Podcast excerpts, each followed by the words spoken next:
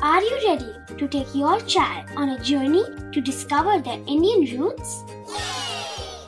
Introducing Chimes, the ultimate audio platform for young minds aged 3 to 15. At Chimes, we believe in the power of storytelling to connect children to their cultural heritage. From captivating folk tales to colorful festivals to mesmerizing history, Chimes brings the rich stories of Indian traditions to life. So connect your child to their Indian roots with us. Download the app today and start the journey. Search Chimes Kids Audio Stories and Podcasts app on Apple or Google Play Store. Chimes, audio that inspires.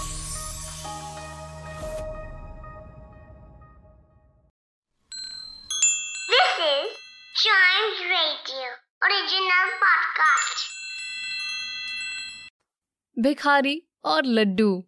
ये कहानी दक्षिण भारत की लोक कथाओं से ली गई है और इसके मूल लेखक थे मिसेस हावर्ड किंग स्काउट और पंडित नटेशा शास्त्री। एक गाँव में एक भिखारी अपनी पत्नी के साथ रहता था। उनका नाम था मूर्ति और भवी। हर सुबह मूर्ति खाली बर्तन ले जाता और शाम होने तक उनमें कुछ चावल लेकर वापस आता। उन चावलों से ही उन दोनों का एक समय का खाना हो पाता था। एक दिन मूर्ति के एक दोस्त माधव ने उसे अपने घर बुलाया। माधव भी बहुत अमीर नहीं था, पर त्योहार के समय पर वो मूर्ति और भवि को अपने घर ज़रूर बुलाता था। जब मूर्ति और भवि उसके घर पहुँचे तो देखा माधव ने उनके खाने के लिए चावल के लड्डू बनाए हुए हैं। मूर्ति और भवि ने मन भर के लड्डू खाए और अपने दोस्त का धन्यवाद करके वो अपने घर वापस आ गए।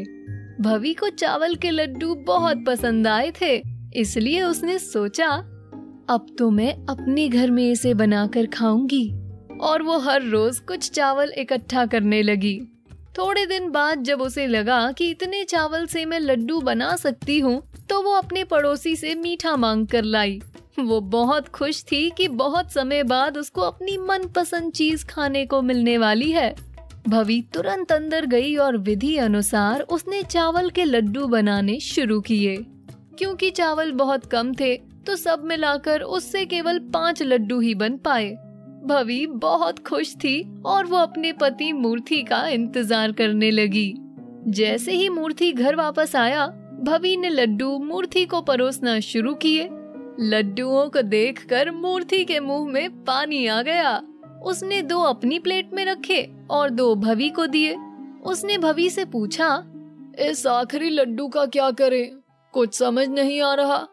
यह आखिरी लड्डू या तो तुम खाओगी या मैं खाऊँगा। पर इसका फैसला कैसे होगा कि ये किसे मिलेगा? दोनों आखिरी लड्डू को आधा आधा नहीं करना चाहते थे। मूर्ति सोचने लगा कि इस समस्या का हल कैसे निकाला जाए। कुछ देर सोचने के बाद उसने कहा, एक काम करते हैं। हम अपनी आँखें बंद करके बाहर लेट जाते हैं, जैसे हम सो रहे हों। जो भी अपनी आँख पहले खोलेगा या कुछ बोलेगा, उसे सिर्फ़ दो लड्डू मिलेंगे और दूसरे को तीन। मूर्ति और भवी दोनों को तीन लड्डू खाने थे, इसलिए उन्होंने ऐसा करना ही ठीक समझा। भवि के मुँह में पानी आ रहा था, पर उसने अपने मन को किसी तरह शांत किया। उसने पाँचों लड्डू संभाल कर रख दिए और फिर बाहर का दरवाज़ा बंद कर दिया।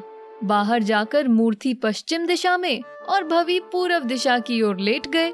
इस तरह तीन दिन बीत गए, उनके घर का दरवाज़ा नहीं खुला और ना ही उनके घर कोई कुछ सामान लेने आया। गाँव के लोग परेशान होने लगे। अरे, इन दोनों को क्या हो गया है? ये एकदम से कहाँ चले गए? घर पर कोई ताला भी नहीं लगा हुआ था, जो लोगों को लगता कि वो कहीं बाहर गए हैं। उस गाँव के चौकीदार को बुलाया गया। उसने दरवाज़ा खोलने की कोशिश की, पर दरवाज़ा नहीं खुला। गाँव वालों की फ़िक्र बढ़ गई। एक ने कहा, अरे, ये तो अंदर से बंद है। ज़रूर इनके साथ कोई हादसा हुआ होगा। अंत में गाँव के सरपंच ने चौकीदार को दीवार कूदकर अंदर जाने को कहा। इस दौरान पूरा गाँव इकट्ठा हो चुका था। चौकीदार घर के अंदर गया तो उसने देखा कि मूर्ति और भवि ज़मीन पर पड़े हुए हैं। वो उनको ऐसी हालत में देखकर डर गया। उसने अंदर से दरवाज़ा खोला और सारे गाँव वाले जल्दी से अंदर आ गए। गाँव वालों ने भी मूर्ति और भवि को नीचे ज़मीन पर देखा तो उन्हें लगा कि दोनों अब नहीं रहे। उधर मूर्ति और भवि दोनों सारी बातें सुन रहे थे, लेकिन दोनों ने ना अपनी आँखें खोली और ना ही कुछ बोला। उनके दिमाग में सिर्फ़ लड्डू के सपने चल रहे थे। गाँव वालों ने कुछ पैसे जमा किए और आखिरी रस्मों की तैयारी शुरू की। भवि और मूर्ति को शमशान घाट ले जाया जाने लगा, पर फिर भी दोनों आँखें मूंद लेटे रहे। जब सब तैयारी हो गई तो चिताओं को आग लगा दी गई। आग की गर्मी से आखिर में मूर्ति का दिमाग चलना शुरू हुआ। उसने सोचा कि बात अब बहुत बढ़ गई है, और मुझे हार मान लेनी चाहिए। मूर्ति एकदम से बोल पड़ा, मैं दो लड्डू से ही संतुष्ट हूँ। उसके तुरंत बाद एक महिला की आवाज़ आई। मैं जीत गई। मुझे अब तीन लड्डू मिलेंगे। गाँव वाले आवाज़ें सुनकर बहुत डर गए और वहाँ से भाग खड़े हुए। लेकिन एक बहादुर आदमी उनके पास खड़ा रहा। उसने मूर्ति और भवि के पास जाकर पूरा किस्सा जाना और फिर आके सब गाँव वालों को भी बताया। उस दिन के बाद सब गाँव वाले मूर्ति को लड्डू भिखारी के नाम से बुलाने लगे और वो जहाँ जाता, लोग उसे दान में लड्डू देने लगे।